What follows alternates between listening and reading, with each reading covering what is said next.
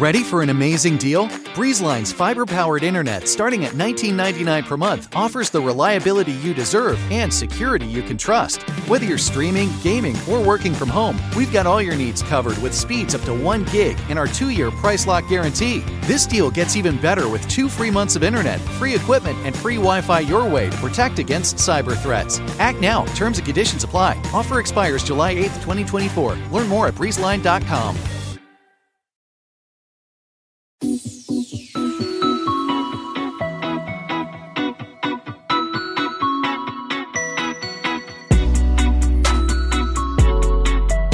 Welcome back to Pod Save the World. I'm Tommy Vitor. I'm Ben Rhodes.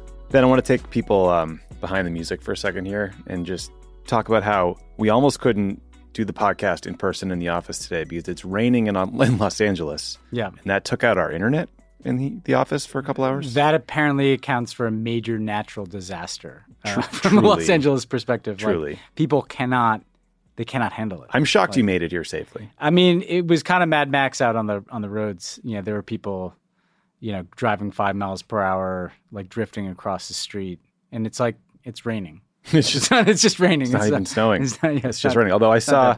Tahoe might get like 70 inches of snow in the mountains. Oh, that's you know, cool. that's cool. That'll help our drought issues. Yeah, we'll be using that for a while. yeah. Hopefully not. Uh, yeah, hopefully not forever. Uh, ben, there's no drought when it comes to the content Oh today. no, there's not. We got big problems for Boris Johnson. ready to dive in to the deep waters of content. Why the Trump Netanyahu uh, bromance is officially dead. One of my favorite stories in a long time. We're going to talk about why we all need to go hang out in Finland. Uh, an update on the assassination of the president of Haiti. A confusing choice from President Biden for uh, a U.S. ambassador nominee. Updates on Russia and Ukraine, the Iran deal, uh, accountability problems at the Pentagon, a debate over whether progressives are getting rolled on defense policy, court ruling on Julian Assange and the WikiLeaks founder and his extradition, and then camel influencers. Don't see a lot of them in I'm, LA. I'm looking forward to that uh, item. That item. I wasn't tracking you know, the camel influencers. you, we'll, we'll catch you up real quick. Yeah, yeah. Uh, ben, also, if you're excited for the release of Spider Man No Way Home, then you have to check out X Ray Vision, the fantastic podcast with Jason Concepcion. He is breaking it down uh, with Marvel superfan Rosie Knight. They're looking at all the previous Spider Man films, they're breaking down all the returning villains, sharing their wildest theories about the future of the MCU multiverse. Not universe, multiverse. Uh, new episodes of X Ray Vision drop every Friday, wherever you get your podcasts. Okay, Ben. So in recent weeks, we've talked about how our friends in the UK were concerned about Prime Minister Boris Johnson's mental well being and his affinity for Peppa Pig. I actually think the latter is understandable. Yeah, Peppa seems cool. Yeah, she's cool. Yeah. So Friendly pig. the challenge now is there are increasing concerns from conservatives about Boris's political future.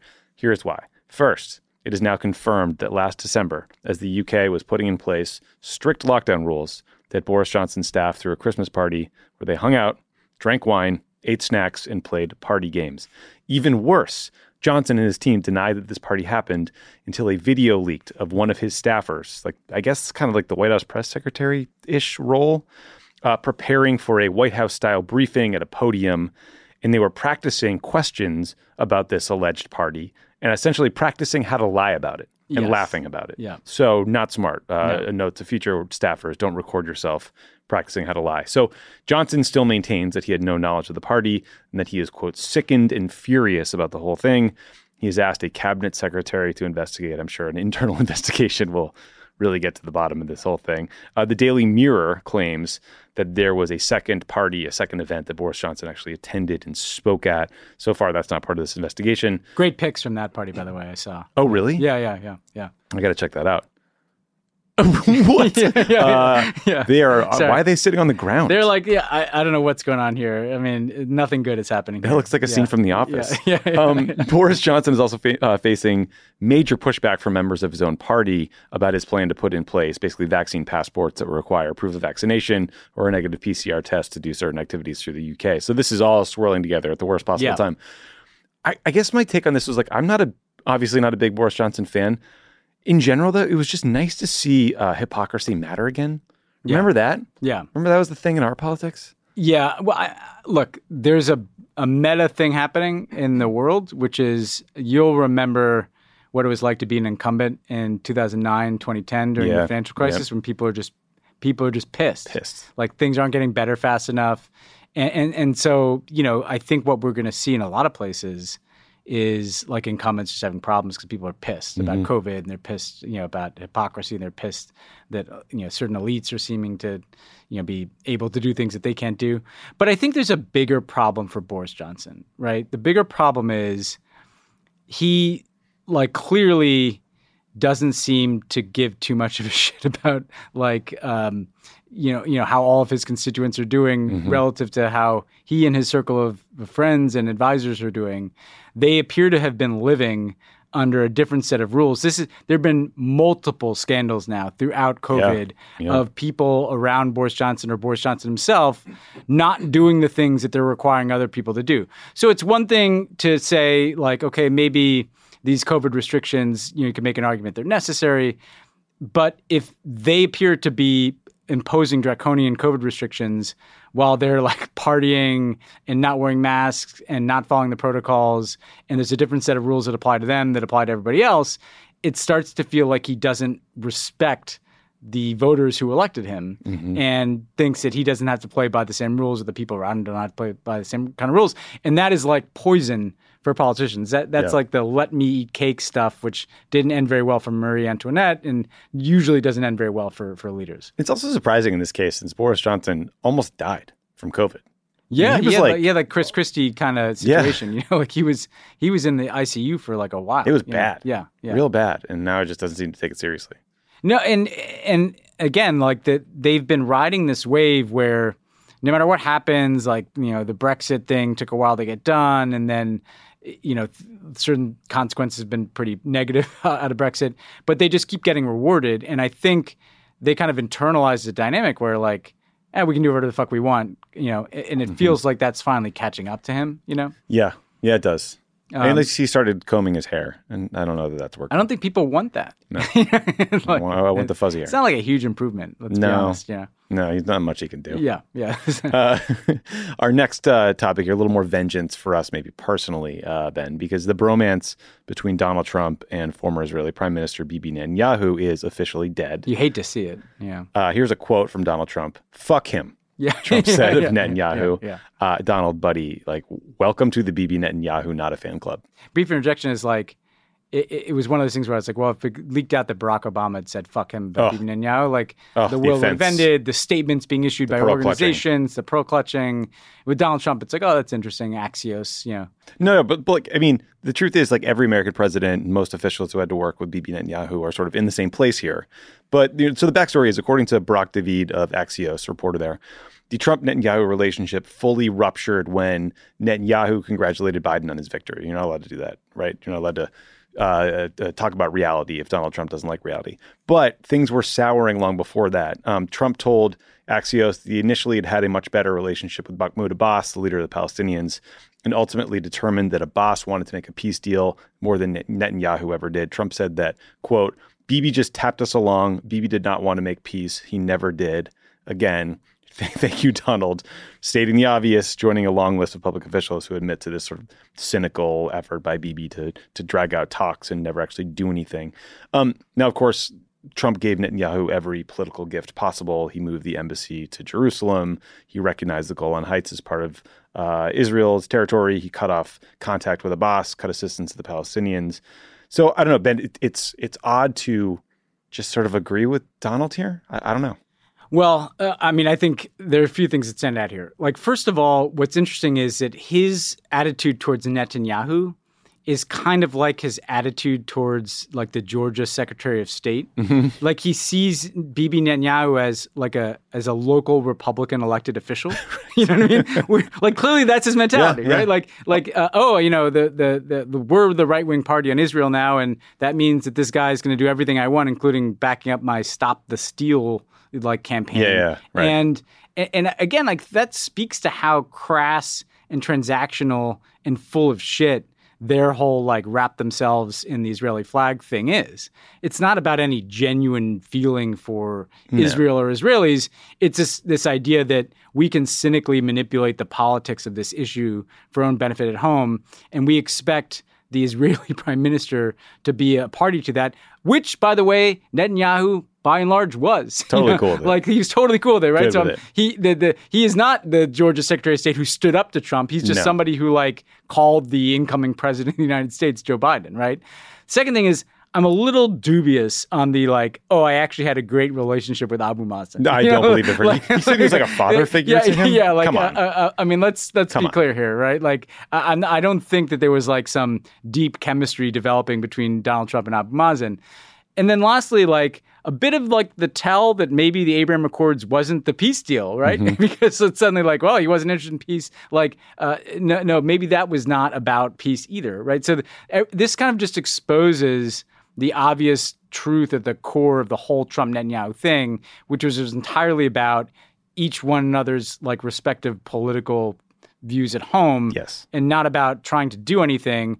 And Trump being like, oh, well, fuck him is more about the fact that, you know, even though Netanyahu put up billboards to Trump and the, remember they were like naming shit after him in Israel, uh, that, you know, if, if you're not willing to like storm the Capitol on January 6th and participate in like hang Mike Pence chants, you know, Yeah. uh, you're going to end up getting trashed in like a Barak Ravid book. Right. I mean, as much as I love reading about Trump slapping Netanyahu around, what it does reveal is that, okay, you're telling us that you knew from the early, from the very beginning that Netanyahu was never going to cut a peace deal, and yet you gave him all this political gifts. It was only to uh, excite an evangelical base back in the United States. Yeah. it, was, it was as cynical as it gets. He basically is admitting that. It's also like an enormous repudiation of Jared Kushner in all of his strategies and everything he stood for. In fact, so Barak Ravid is writing this book on the Abraham Accords. He did a, a podcast, a couple podcast episodes with Jonathan Swan of Axios, like about the negotiations, and it is um, uh, very self-congratulatory, a bit of a, a circle jerk vibe Yeah, yeah, yeah. about you know the UAE ambassador, you know, coming to Jared with this idea for the Abraham Accords, and you know, ultimately they talk about how uh, essentially the the Abraham Accords or, or what became them was essentially a way to get Netanyahu to not annex the West Bank. Because I guess Trump didn't have the SWAT to like call up Netanyahu and say, hey, do not annex the West Bank. They had to give him this giant diplomatic gift. It's all very well, and uh, annoying and confusing. Like what peace is a slight delay in the annexation of the West Bank. Right. I mean, it's not like it, peace was like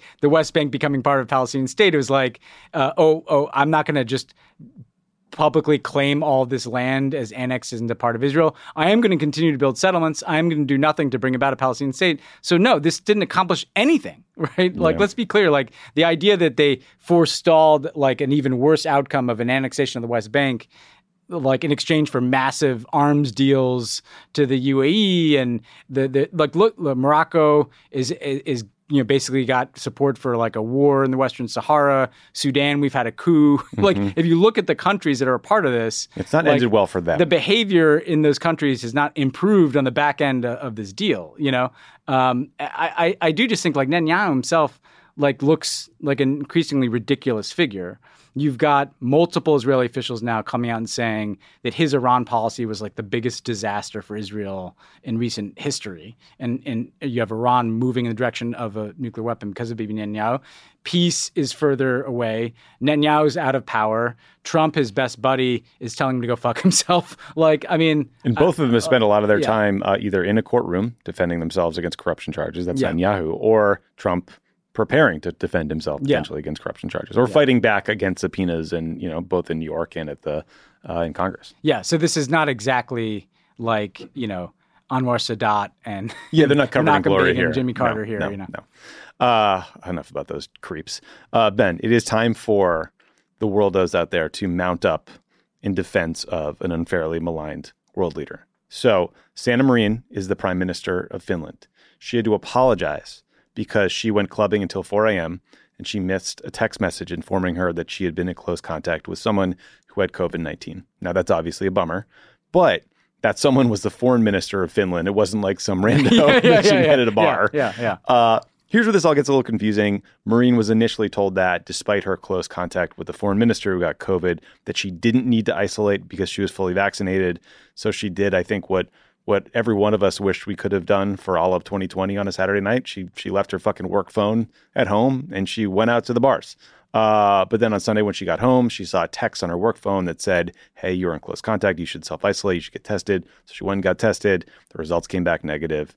All's well that ends well. The the Finland guidelines don't require you to isolate if you're fully vaccinated and come in contact with someone with COVID, but they suggest that you do. I don't know. I don't get how this is a scandal. Seems like the problem here is some poorly written rules, but uh, Marin became the world's youngest prime minister when she was elected to lead Finland's center left coalition back in 2019. At that time, she was 34. Now she's 36. Here's a hot take for her critics shut up. Yeah. You I guys mean, are losers. You're losers. And okay. You wish you could stay awake till 4 a.m. That's the problem. I wish I could stay awake till 4 a.m. But, well, yeah. I mean, I, I, it wouldn't end well for me. you know, like uh, about 2 a.m., like things would start to go really south, really Real fast. south. You know, but I, look, it's first of all, it's very different from the Boris Johnson scandals where he was putting forward these guidelines that they were all breaking. Right. And this was pre vaccine, too, when Boris was doing yeah, you know, he's just partying back there. Like, we want our leaders, our political leaders, to be recognizable. We want them to, you know, essentially be authentically themselves, Mm-hmm. right? And like, who wouldn't want a leader to feel like, you know what? It's been a pretty fucking shitty year. Yeah. So, you know what I want to do? Live your life. Like, I want to go out till 4 a.m. I'm going to have the jello shot, like, or whatever the thing is that you do at the club, you know? Um, and, and look, she's a, she's, she's the kind of leader we need. Like, it, it, would, would you want like Donald Trump at the club till four in the morning? Like, no. no. You think Biden wasn't hitting the clubs during the roaring 20s or whenever he was? I'm saying that like this is a person who's at the vanguard of this trend that Yes. we've talked about of women leaders in their 30s getting elected, being very reasonable people, doing a great job in office, and and if you want to go out to the club at four, like you know what, every now and then, like that's something that like you got to do, right? And do I it. think this is something where worldos need to circle the wagons in defense here of all the haters and back the fuck up. I will tell you also, Helsinki is a fun place to hang out. Doesn't the sun not ever go down? So I went there. Uh, I went there a long time ago, and I had like a really good time. And I went out. I remember one night, and I had a little too much to drink. And I go back, and it was the white nights. It was literally the time when the sun like never goes down. And I will tell you, it is rough when you have had a little too much drink. And I didn't have her stamina, so I didn't make it till four. So I go back and I crash at my like you know crappy hotel at the time, and I wake up at like three in the morning, and you know like you don't feel that great, and it's just bright light Yeah, how are you supposed to sleep anyway? the window. What's the point And of I'm going like, home? This I have a lot of respect for these people. They can power through uh, in the summer, and right now, you know, and now it's like dark all the fucking time. Like, I mean, Yeah. you don't even know what time it is. I went to Oslo in January, and it basically the sun came up at like eight thirty and went down at four, and it was it was the reverse. It was not good. But I'm just saying, like, if part of the problem that we have in the world today is that a bunch of autocratic nationalist creeps are getting elected because in many countries, too many countries, more old people vote than young people Mm-hmm. because young people are looking at politicians and not seeing people that they can relate to Yeah. and not seeing people they can connect to. The idea that you have like an effective social democrat prime minister in her 30s crushing it on the job and then the crushing dance it at the clubs Yeah. is like the kind of thing that would get more people involved in politics. Totally. You know? This story is getting traction because she is a young, attractive woman. Uh, but I just want to point out that some of the world's greatest leaders have been known to party. As has been discussed before on this show, Queen Elizabeth II of England was known to pregame her lunch. Yeah. Pregame her lunch, she would have a Dubonnet cocktail. Good for her. Just fortified wine mixed with gin. Jesus. That's a serious cocktail. Sounds like I had to like crawl off the floor after a couple too. of those. Yeah. Uh, former Russian President Boris Yeltsin reportedly got Well, so drunk during a visit to Washington, D.C., that he was found by Secret Service standing alone uh, trying to hail a cab on Pennsylvania Avenue in his underwear. Yeah. And when asked why, he said he was going to go grab a slice of pizza. Who among us hasn't wanted to get that slice of pizza? Can you imagine if you ran into uh, half naked Boris Yeltsin at a jumbo slice? Well, I was going to say the good thing is you get the jumbo. I was going to say like you get the jumbo slice. You know, like that was clearly what he was going after. You know, Uh, FDR Ben reportedly served dirty martinis to Winston Churchill and Joseph Stalin at the Yalta conference as they were figuring out, you know, sort of post-war Europe. it didn't end that well for Eastern Europe, but it, No. you know, like it. Uh, Yep. Um. Uh, you, you know, they, they they they saved half the world. You know. Yeah, you know, maybe they had a good time. Merkel is reportedly a fan of a, a good German beer. Margaret Thatcher, the Iron Lady, she loved Cointreau and Scotch.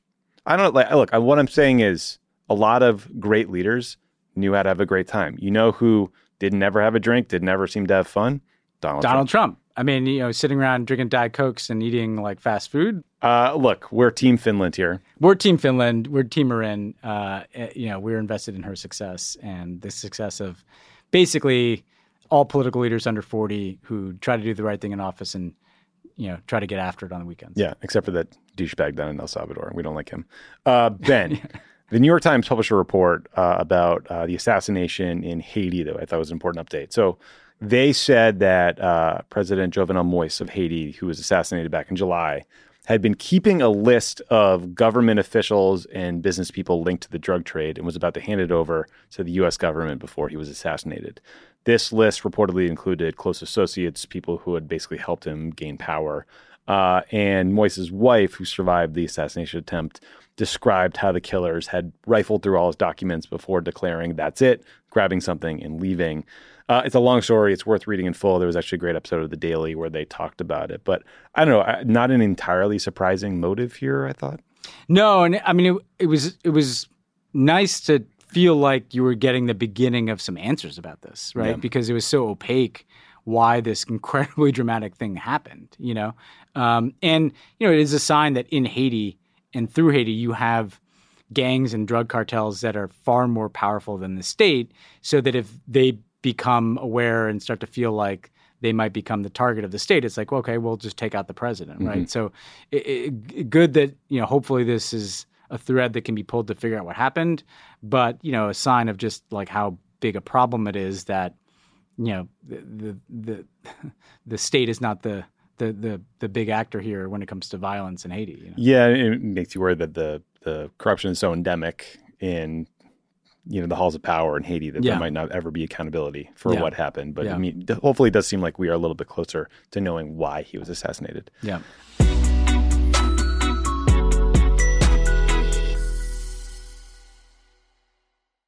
Pod Save the World is brought to you by the UN Refugee Agency. The UN Refugee Agency, or UNHCR, responds to emergencies and provides long term solutions for refugees. They provide aid in over 130 countries, including Ukraine, Syria, Afghanistan, and Sudan, where people are forced to flee from war and persecution at their greatest moment of need. UNHCR helps and protects refugees by providing food, shelter, medical care, and other life saving essentials. The agency jumpstarts relief in three key ways. They transport core relief items stored in even the most remote areas of the world. They deploy expert emergency staff trained to help in crisis situations, and they transfer funds directly to support the emergency. Because of generous supporters and donors, UNHCR can scale up its response within 72 hours of a large scale emergency.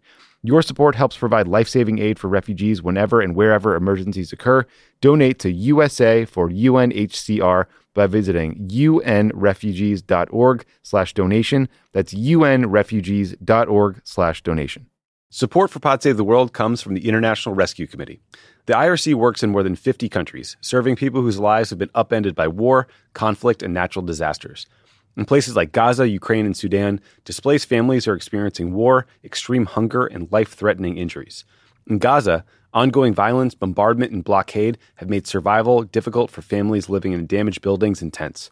The lack of safe water, medicine, and healthy food contributes to the spread of diseases, and children are especially at risk. The International Rescue Committee is working with local partners in Gaza to provide life saving medical care to injured civilians.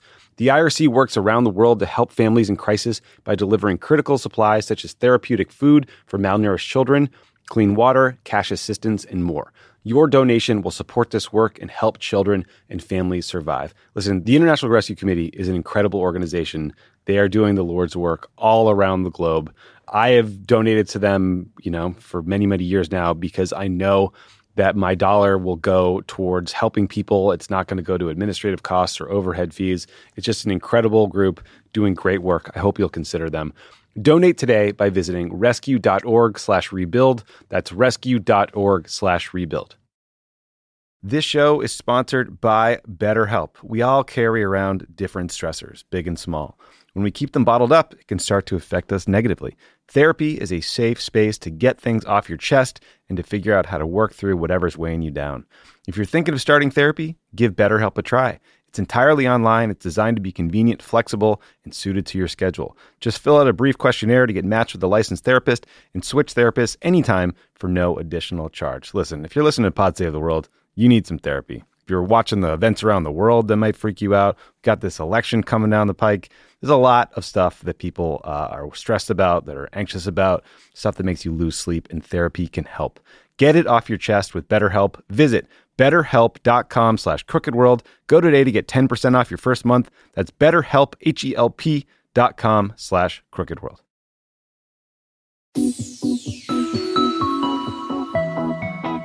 Another interesting story uh, that has to do with President Biden and his uh, ambassadorial nominees. So President Biden nominated former Quibi, Hewlett Packard, and eBay CEO Meg Whitman to be the U.S. ambassador to Kenya. Whitman endorsed Biden in 2020, Hillary Clinton in 2016, so she was sort of an anti-Trump Republican. But before that, was a senior member of Mitt Romney's campaigns in 2008, 2012, and she ran for governor eh, of California in 2010 as a Republican. Quibi used to be in this building. Used to be in elevators with her randomly. Here's my question, though: Why? yeah, yeah, yeah, yeah. Why? yeah, why, yeah, why yeah. Meg Whitman? Why? Why? What? What connection does she have with Kenya? Yeah. she's an incredibly accomplished CEO, but Kenya is a big, important really important country. country. We have lots of uh, counterterrorism interests there. That, like Ethiopia, their Dynamic- yeah, neighbor is is in the middle of a year long civil war. Like I get rewarding supporters uh, with ambassadorial posts. I, I don't think it's the greatest practice that presidents do, but Obama did it. Others have done it. But normally, you're like sending people to like the Cayman Islands, like Yeah. the Bahamas.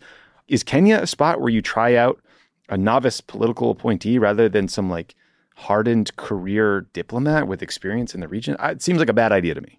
it, it's pretty random. I mean, first of all, Kenya is a really important country, right? So, and, and it's a country with a lot of sensitive issues you have to manage.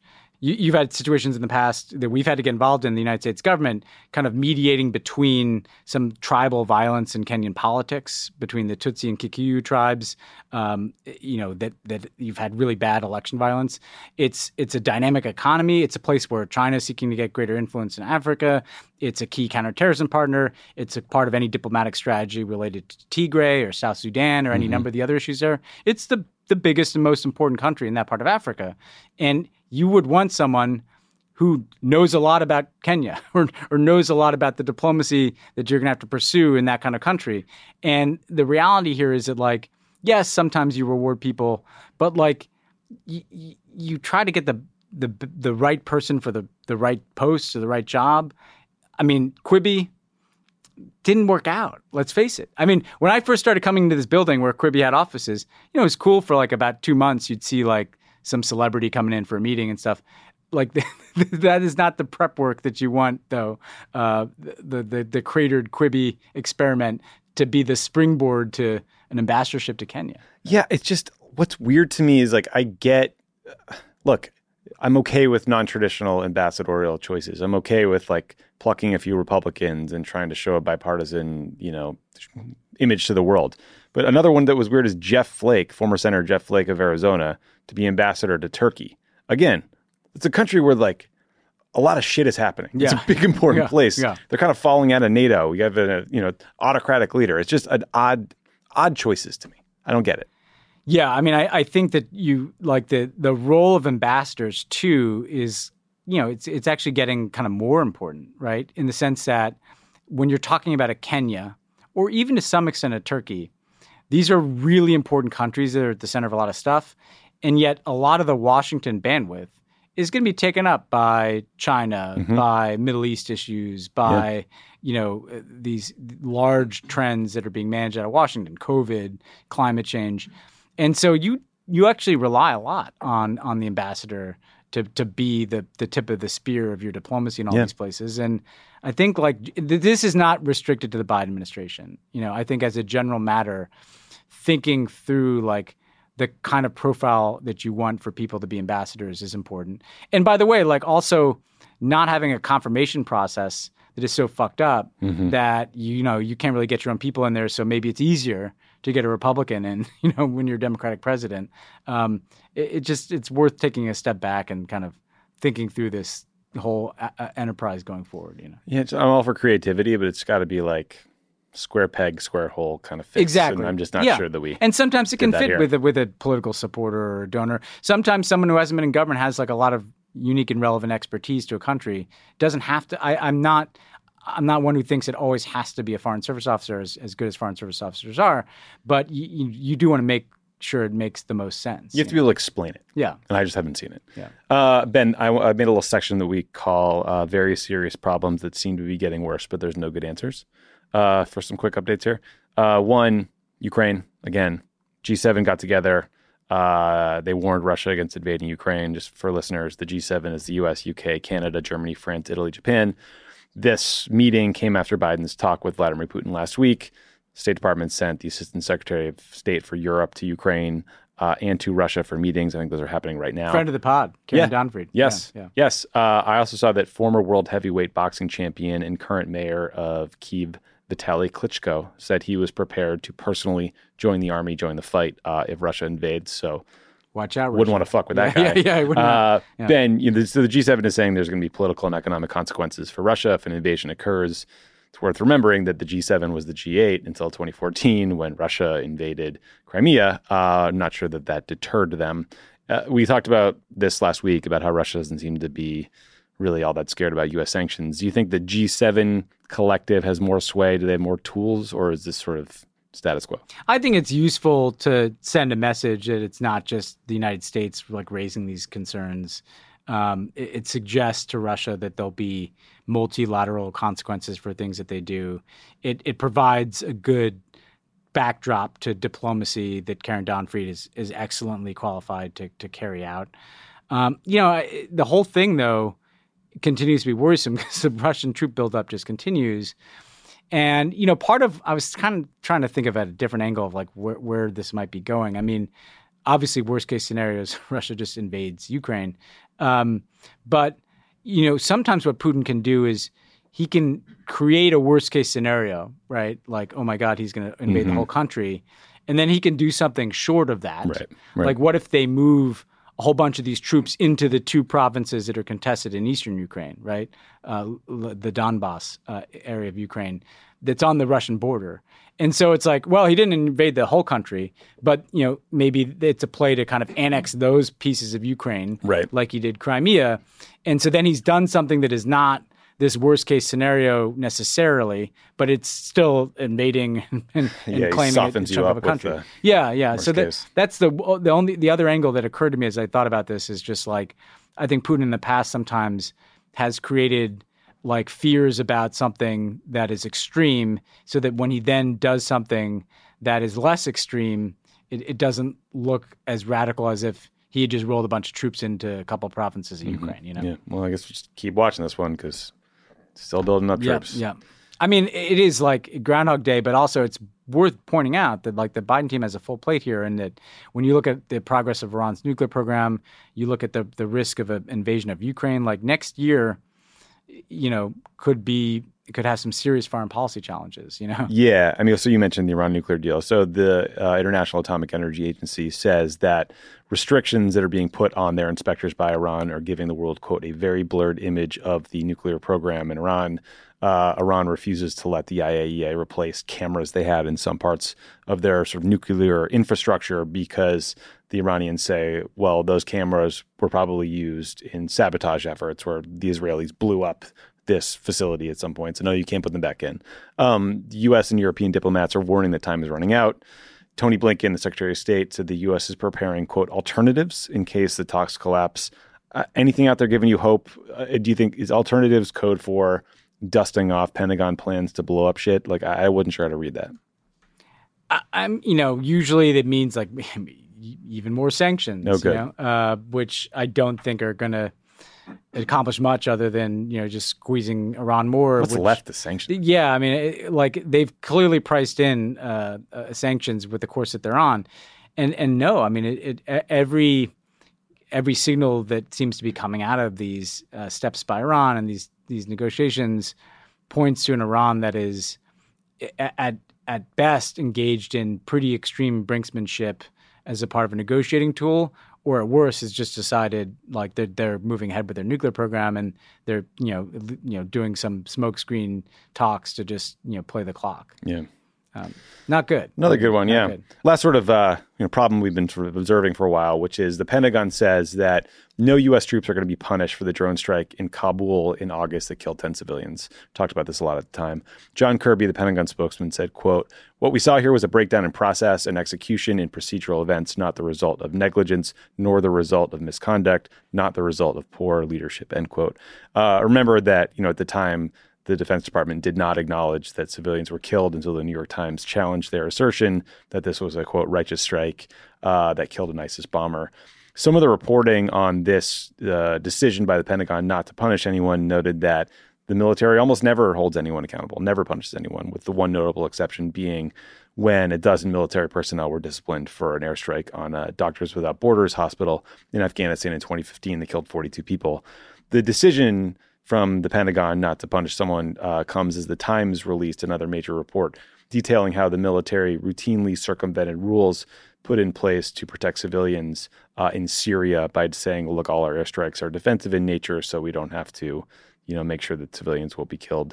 Um, I just wanted to highlight all this, Ben, because uh, I'm just having a growing sense that these are systemic failures, uh, that not enough is being done to protect civilians, and that the message that's getting sent to the world when there's no accountability is really damaging, and it worries me, and I'm not sure what to do about it.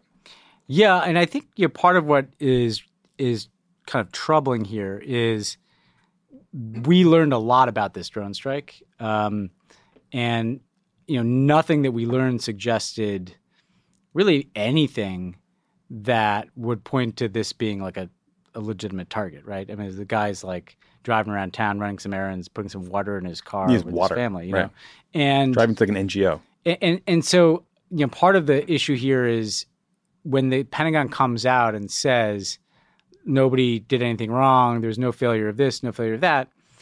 You almost want to ask the question, and they need to answer the question: What would what would qualify as a failure of, of execution or leadership? You know, like like like like what what is this? Because it's so opaque. You know, like Yeah. who like you know, and and, and and there's different kinds of processes. If they were clearer about what the standards are that would merit accountability, then there could be an easier way to measure what happened against what those standards are. And there's a lot of just kind of like trust us, we looked into this and nothing wrong happened. When you know, in fact, that that doesn't answer any questions. If nothing, if nobody did anything wrong, then how did this happen? You know, um, and and and so I I think bottom line is you want more accountability in more circumstances. I think you would also want there to be a kind of clear public explanation of what does constitute a failure, so that you can measure these incidents against that. You know, Yeah, it's real like mistakes were made vibe.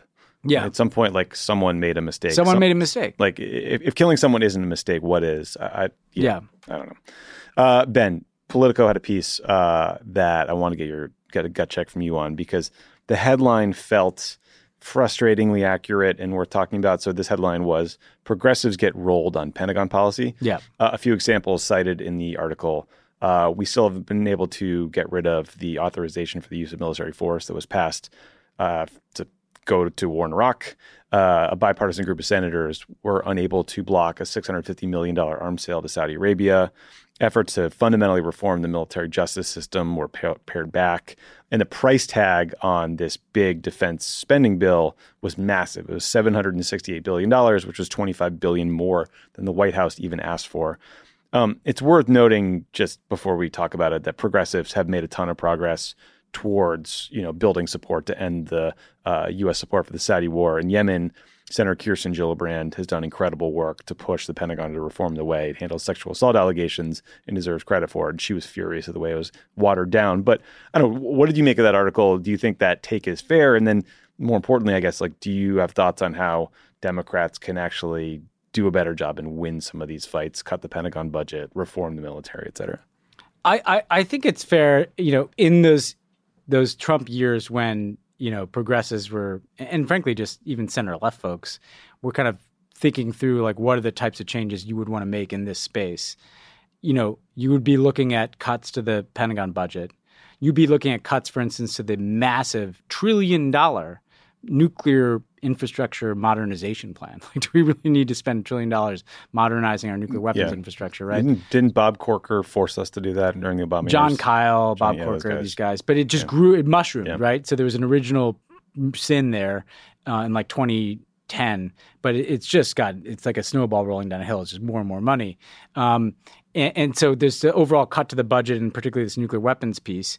And, and Biden has like a nuclear posture review. That's how you look at nuclear weapons. And all the mood music out of that is it's not going to be particularly progressive. Um, we used to talk about, you know, no, no, no first use of nuclear weapons as being a part of that. You don't hear anything about that Nope. anymore, right? Um, then the Yemen war, you know, Biden came out in his first major speech and said, you know, we're going to end support for offensive military operations.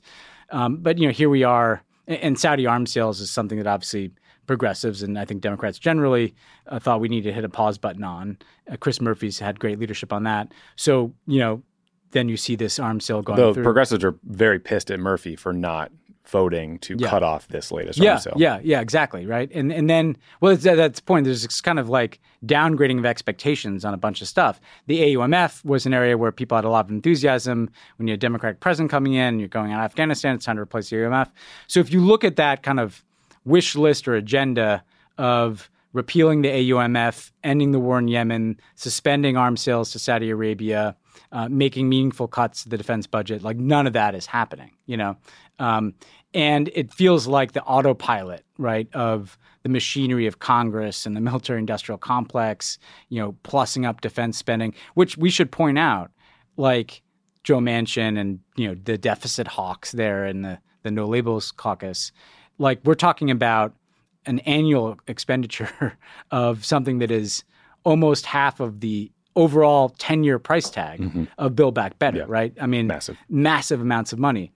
And I don't think that that changes absent like real concerted presidential and White House focus on this. Because Congress, you know, the lobbyists and the defense contractors can always get to just enough members to kill something like the effort to cut off this Saudi arms sale, right? Or to to add some more pork to the defense budget. Uh, and, and so, you know, this is something that they would have to decide to to to, to meaningfully take on. You know. Yeah, and look, it's frustrating that you know the, I think the U.S. is still providing some support for airstrikes in Yemen. the The blockade hasn't been ended. Millions of people are at risk of starvation. So, like, there is there, there's some good pressure from the left on these issues. It's just kind of I don't know. It's not penetrating the the Biden team's decision making on this set of topics. In part because, just in, in fairness, the the White House folks are probably thinking, all right, we're going to need the Saudis' help with the Iran nuclear deal if we can get back into that. We're going to need their help on energy prices. We're going to need their help on AQAP, all these other things. And so, you know, you can see how really critical priorities like ending the war in Yemen can get squeezed out a little bit. But I do think like there is more urgency there than on, on almost any other issue to end that blockade and prevent people from starving. And and I would expect what they would tell you, and, and this is just you know me saying this, uh, not based on on on the conversations. Um, you know that we're trying to do this. We're trying to end the war in Yemen, and actually, it could harm our diplomacy in trying to end the war in Yemen if we picked a fight with the Saudis over this thing, and you know, kind of the strategy of like you you kind of hug the person to try to get them to do something. I don't know. I don't like. I I just feel like the war in Yemen is so beyond the pale that you have to set some markers. Mm-hmm. The nature of the Saudi regime is, you know, so compromised that you uh, have to do something more concerted on arms sales. But but then also this question of the Pentagon budget is within your purview, and you know we don't need this big of a Pentagon budget. If you look under the hood of that budget, this is not all stuff that is going for future threats, you know, whether it's China or cyber or whatever. It's a lot of bloated stuff, you know, like a trillion dollar nuclear weapons modernization plan, right? Um, and so I think it's just time to, uh, you know, to, to, to, to have government reflect the priorities that I think Democrats have. A- a- And this is feels like it's not there.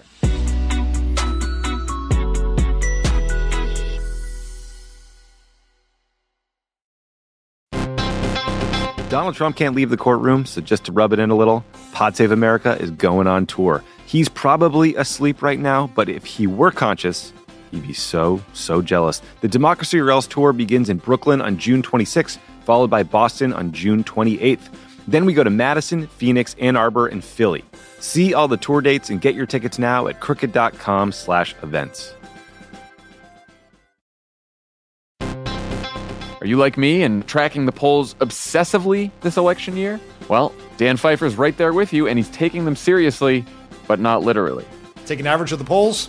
Don't forget about any one poll. And the thing that we try to tell everyone in every episode of this podcast is a poll that has Biden up to and a poll that has Biden down to, they all tell you the exact same thing, which is this is a very, very close race. The goal of this podcast is to help people understand polling and freak out about it just a little bit less. Explore the latest polls, what they actually mean, and whether or not it's time to hit the panic button. Tune into Polercoaster with Dan Pfeiffer, Crooked's latest subscriber exclusive show. To get access, subscribe to our Friends of the Pod community only at crooked.com slash friends.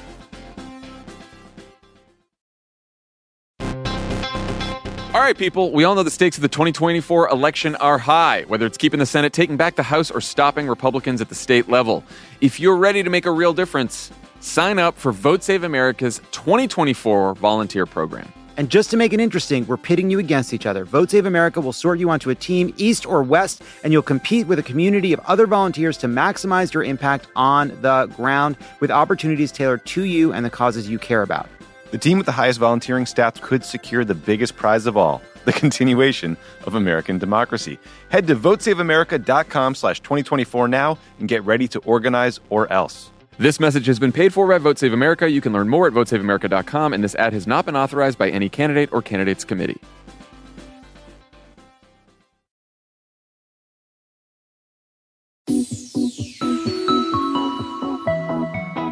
Here's another example of, uh, you know, a priority that's continued from Trump to Biden that sort of surprised me which is uh, the extradition of Julian Assange. So last week, a British court ruled that WikiLeaks founder Julian Assange can be extradited to the U.S. to face charges, which reversed a lower court ruling. So in 2019, the Trump administration charged Assange on 17 counts of violating the Espionage Act. The Biden administration has continued that prosecution effort. The Obama team, the Obama administration back in the day, debated charging Assange, but decided not to because of concerns that could harm press freedom. Um, this British court ruling wasn't about any of these bigger issues we're talking about. Their concern is that Assange's physical and mental health had deteriorated so much in British custody that his extradition to the US could put him in a prison where the conditions are so inhumane that they could create an extreme risk of suicide. Um, I would just say, pausing for a second, like no matter how you feel about Assange, I think the fact that the British court system is debating how horrific the US prison system is should probably all make us pause yeah, and yeah, be ashamed yeah, for a minute uh, of just how fucked up our penal system is. So, you know, the the charges that Assange is facing, none of them have to do with 2016 or, or you know, the, the election. It's all about uh, documents he was given by Chelsea Manning in 2010. DOJ says Assange solicited the documents that he participated in a conspiracy to with Manning to cover uh, his tracks uh, after uh, Chelsea Manning got the documents. Um, so Ben, you know, I, I'm not a fan of Assange. I find this whole thing deeply uncomfortable. I worry about the precedent. But I guess the question I had for you is Are you surprised that the Biden administration is continuing with this prosecution and extradition? Is, is like, are, are these, you know, prosecution efforts at DOJ just sort of like a source of enormous inertia? Like, I, just don't get, get how this works. They are kind of a source. I mean, the, the, they they kind of the wheels start spinning and then they just continue spinning. Um, you and I went through a version of this um, in the Obama years on, I think, even more questionable cases. Interesting. Which are those leak cases, right? Yes. And remember, yes, yes, yes. yes. We uh, a lot of those originated in the Bush administration. Previous national security leaks. Yeah, you know, and and then it just the, like like was hard to explain to people that Barack Obama didn't come in and say like I want you to to prioritize this. It just ongoing prosecutions, you know, some which began Bush and some just and and so you have to kind of make a decision to deprioritize something at, at times, which you know I think you can make a pretty credible argument, like the Obama administration should have done on some of those some of those leak investigations. Um, and and so in this case, I'm not surprised because it, it kind of runs on autopilot, but at a certain point, like what is the relative value of pursuing kind of futilely this extradition over something that happened over a decade ago Mm-hmm. that has really been, you know, we are like so many universes past I know. that that time. You know, like Right. like we've sent the message that like there will be efforts to bring to justice people that leak or the people that are involved in this. Like I I, I just don't see that with all the things that the Justice Department can and should be doing, th- why this should be like prioritized um, in the U.S. UK relationship or or in the kind of universe of stuff that that, that we have to worry about. Yeah, and look, I don't like Ju- uh, Julian Assange. I find to be a, a pretty odious character in a lot of ways. So, but like, I just don't know that. Like, what are, what are we achieving here? and also I, I think the global reaction to this extradition effort is horror Yeah, and and, concern about the precedent and press freedom. and concern about and and dragging back up the the all the debates about everything WikiLeaks was like. What is the best case scenario here? Right, like we, Yeah. we- from the U.S. government standpoint, like what the, uh, is it really worth like having Julian Assange in in in a prison and then a trial and uh, bring back all the Chelsea Manning stuff? It just it just feels like we're past the expiration date on this one. You know? Yeah, and look, I mean, some of the doc- some of the materials Manning released were whistleblowing. There was that horrific video of a U.S. helicopter shooting journalists, murdering them. Huge Yeah. mistake. That that should have been disclosed by the government before. Shouldn't have had to been leaked. Uh, no one is arguing that disclosing 250,000 State Department cables was whistleblowing or necessary or appropriate. But or like taking from the GRU cutout the 2016 documents and releasing them. But that's not what the is at issue here. Right, right, and that's not what the issue. But like, my point was just on the State Department cables. Like Chelsea Manning was punished for that crime. Yeah. extensively. to And the, so to was- the point where Obama I mean, commuted the sentence. So was Julian Assange. Yeah, I mean, he's been living in a fucking embassy. Yeah, and- yeah, yeah. It's not like you know he's been high on the hog here the last few years, right? No. So there, there's been punishment. You have sent the message that there are consequences for people who do this kind of stuff. Like I, I don't. Yeah, it just doesn't seem like why are we still doing? Yeah, it's this? just it's surprising to me.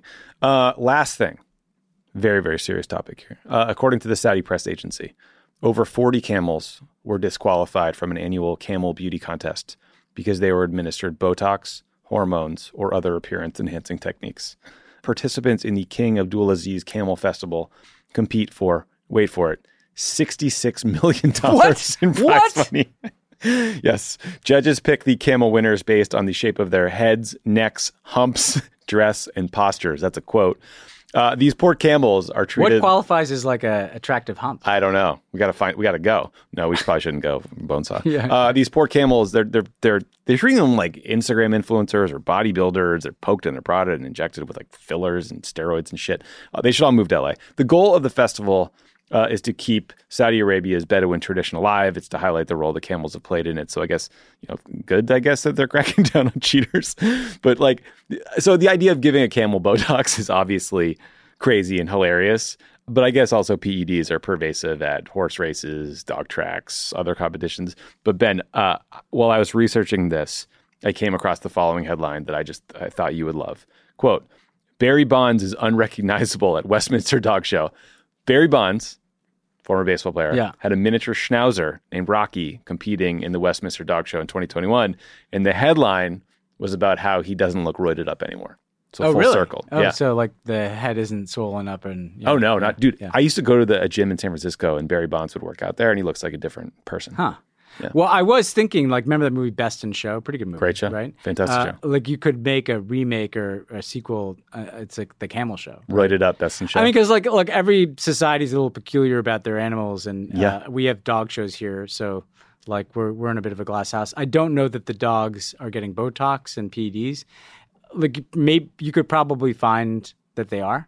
yeah, Um, I bet they. Yeah, you're probably right. I, I just think. I mean, uh, my my dog's haircuts cost four times as much as mine do, so I shouldn't really talk. I do just think it's a little like wouldn't the camel contest be like, you know, which camel can like walk the farthest across the desert or something? Like Yeah, I would think it'd be beauty is not the word I associate with a camel. No, they're kind of uh, mean too.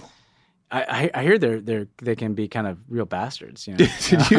like, like I mean, but I, I'm not a Bedouin. They- I, I assume that they know how to kind of tame. Yeah, and, you build a know, relationship. Did you go on the Obama trip to Egypt? I did. Didn't you guys go on like a camel thing? I didn't.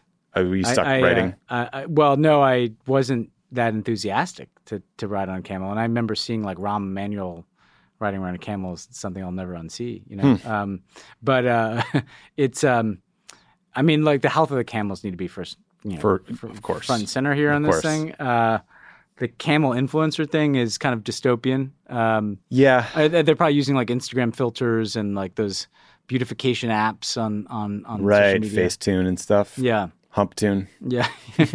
Sixty-six million dollars. That's the thing that really That's some jumped out. high stakes. Uh, That number is what Yeah. got this topic in the show. 66 mil? do you think Bieber, when he was over there for the the big uh, MBS uh, Bonesaw you know party at the Formula One racing thing, was uh, was doing a little side show with the camels? I mean, I wonder. um, That's a good maybe question. had a ride on a camel. I bet. I bet.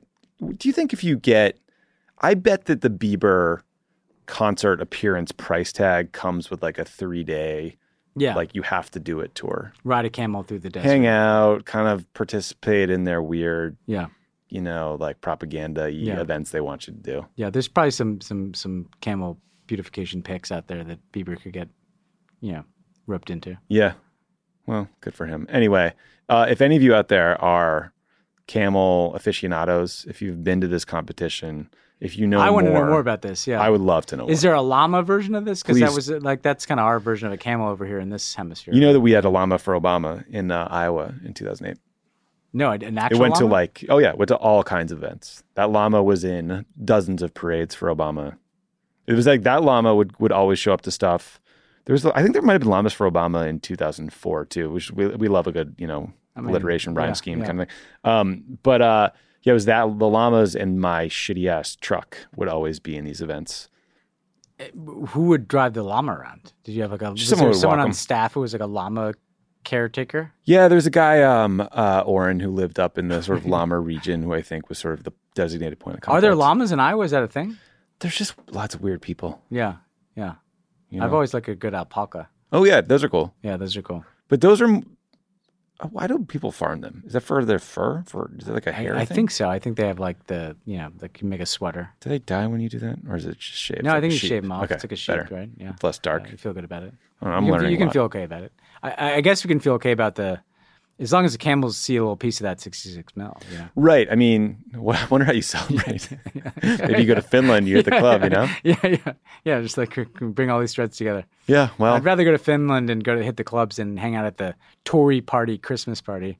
W- Yeah, I can you. Uh, and first the, of all, the, the Tory. I saw the video of the of the Tory Jen Psaki like uh, making fun of the Trying to spin that, it. like we did not have a party or something, and it's just it wasn't that funny. it was bad. It wasn't funny. Is that? At least be funny. Don't you think that Boris Johnson was absolutely aware of these parties and was probably No at one of them? it. No question about it. Yeah, Like the, yeah. this shoe is going to drop so hard on Yeah, him. yeah, yeah, yeah. He's so full of shit. He's down in the polls for the first time in a while. There was a poll that showed Labor has like an eight point edge on him. Let's go, Lammy. Yeah, I mean, I, there's been a Lammy bounce. Lammy was Um, quoted knifing uh, Boris in a yeah, lot of these stories. uh, yeah, it's, it's he's been all you know. His Twitter feed's been pretty good. If you want to know where I saw like the picture from the mirror, Lammy's Oh, that's how Twitter you found account, it? Yeah, All right, yeah, right yeah. on. But uh, yeah, he's been he's been wielding the knife. But uh, like the, you know, I mean, the problem is that the election is not supposed to be for a couple of years. You know, Ugh, a pain in the ass. you know, where you wish that the election was like in a few months. How's Keir Starmer doing over there? He's. I mean, they're up now for the first time in a while. I mean, like they've got you know they've got a they've got a lead, and uh, I mean, what Keir Starmer needs to just close the deal on like making labor a credible alternative. Totally. That actually like you know respects the voters and uh, has a program for them and doesn't you know spend their money or donor money you know redesigning number ten and you know partying and contravention of your COVID protocols. Idiots. I'm waiting for the the Skexit shoe to drop and for them to just peace out. Scotland, that is. Yeah, yeah. Um, I mean, one of the problems Labor has uh, to get a little wonky on British politics is that like there were two referendums, right? There was a Scottish referendum, and Labor used to get a lot of Scottish voters, but some of the voters used to get in Scotland now moved to the Scottish nationalists, so they lost those people. Then there's a Brexit referendum, and a bunch of Labor's own people were were really for Brexit, so then they lost some voters in that referendum. You know, um, so they got to kind of build back Better? Better. There you go. Uh, ben, I almost forgot. Um, Donald Trump did an interview with Hugh Hewitt, Oh. who Dan and John talked about How this on the Thursday this? pod. Yeah. Just a historic suck up, Yeah, a, yeah. a suck up of epic proportions. A man who who traces his political lineage back to Richard Nixon's administration, and I believe is the the head of the Nixon Library. and presents himself as this like intellectual, you Yes, know, uh, yes. who's like deeply versed in foreign affairs and yeah, the- you know anybody who presents himself as like an incredibly serious and deeply read person on foreign affairs simultaneously completely sucking up to to Donald Trump is should be taken with a grain of salt. Yes. Uh, so here's a clip of Hugh Hewitt's interview with Trump where they go on this sort of odd tangent about China and hypersonic missiles that uh, raise a lot of eyebrows. So Russia started it after they got our information. You know, somebody gave them during the Obama administration everything we had on hypersonic, and Russia did it. And what I did is a catch-up program, and we've caught up, largely caught up. But what happened is Russia got it, and then China got it, perhaps from Russia. I doubt they did it themselves. They got it perhaps from Russia, maybe from some bad spy in the United States. So he's What talking about fuck? hypersonic missiles. Yeah, yeah. But like clearly detailing what sounds like some pretty closely held intelligence about how the Chinese got a hold of really advanced technology. It's a very, very weird, weird quote, part of this interview. I mean, like a lot of the times with Trump, first of all, like the idea that like the Obama administration gave Russia hypersonic missiles is like one of the dumbest fucking things I've Yeah. ever heard and not at all true. And I think we would have known. I think I think if the Trump let put it this way, I think if the Trump administration had uncovered some massive you know program for, by Barack Obama to deliver a brand new missile to Russia and China, like Yeah, they might have put that they out. might have put that out there. Yeah, prosecuted I that mean, one. everything eh, about Donald Trump and these types when he has like a like a foreign affairs question like this, there's like some shred of information. Like he was once like briefed on like Russia's hypersonic weapons program or something, and he remembers like one shred of something about Mm-hmm. that, and then he just like wraps it up in some insane conspiracy theory that Yeah. he's just like Some you know, making up on the spot nonsense, yeah. that aggrandizes him and runs down Obama, and then the Chinese have to China, as he says, has to be brought in as like a villain. Uh, but that is like completely insane commentary on very sensitive nuclear missile related technology. Yeah, kind of esoteric, Yeah, weird deep yeah. dive there. There's things I can't even say about this. Not that, um, not that the Obama administration, but like th- this is insane. This is not something you should be talking about on the radio if you're the former president. Um, also, in the interview, Trump uh, mocks his former Secretary of Defense, uh, Esper. He called him Jesper. Hugh Hewitt said something about him being scuba diving when they needed him at some point. I don't know what the fuck they were talking about. I have to say, I'm occasionally on, um, you know, on MSNBC or something, and, and like Mark Esper, like I want to reference him by name, and I forgot his first I name. love that I can often not remember his full name. Like I, I, I'm glad that I can't. It's such a sign of w- what caliber of Secretary of Defense Yes, this guy was. I literally forgot it until you said it just there. Uh, Hugh also asked Trump whether they thought uh, the Chinese like knew about COVID, let it spread without doing anything, and Trump basically said, you know, the question that you're really asking is, did they do it on purpose? And I don't think so. Then he went on to sort of detail what others say, all the other conspiracy theories. So he sort of had it both ways in his answer. But it's interesting because the sort of Steve Bannon, Peter Navarro wing of the party, Josh Rogin, Jason. yeah. well, the lab leak people too. Uh, I'll you know sort of either overtly say or suggest that the Chinese Communist Party, like uh, you know, essentially treated COVID like a weapon. Yeah, it, it's interesting that he hasn't, because it's, it's not like this guy has boundaries. uh, Like the, it's not like truth is a binding factor with Never, him, right? ever, ever. And so it's interesting that he like. So why doesn't he just say that? Given that he'd say anything, um, like it suggests that he's like afraid of something about the Chinese. I mean, Yeah. I think you know. Weird. It's very weird. Uh, he also talked about the the. This was right after the Biden Putin phone call about Ukraine. Uh, and you know, you can tell Trump just like wants Putin to invade Ukraine because he thinks it'll make Biden look bad. But he called Biden a high school football team versus Putin, who is the Steelers in their prime, which is only funny to me because Hugh Hewitt is a huge Cleveland Browns fan, Yeah, yeah. and it's kind of uh, a bit of a tacit fuck you to him. yeah, yeah, yeah. Well, like Hugh Hewitt, like all the Trump sycophants, is gonna figure out that like you know he doesn't really love you, Hugh. I'm sorry. No, he just You know, doesn't. All your sucking up and reputation destruction and and revealing yourself to be a deeply unserious person, posing as a serious person, is not gonna win you that affection. Yeah, you're gonna. Weird to me that a that a Nixon staffer, you know, wouldn't be on the up and up. You know. Yeah, yeah. I mean, God, you know, who knows like why a Nixon staffer would be on board with uh, a man who's willing to break democratic norms and subvert our democracy. Mm. Yeah, corruption, Yeah. all that stuff. Okay, so that's it for us today. Uh, we are off next week because of the holidays, but the episode after that is going to be a deep dive into all things China because you know Ben, in some ways, Yes. it's the biggest story in the world in many ways. Yeah, we don't get touches to, everything. We don't get to talk about it quite as much as we should, given that it's not always like pressing in the news. But I think the ability to step back and really go deep into all the dimensions of what's going on with the U.S. and China, kind of tee up the next Cold War. You know, um, it's worth it's worth an episode. worth an episode. So uh, we'll get you guys that next week, and uh, until then, happy holidays, Merry Christmas, Merry War on Christmas. Yeah, just All be, that. be careful in that rain, Angelenos. Yes, Yeah. drive safe, Hunker everybody. down. Hunker down.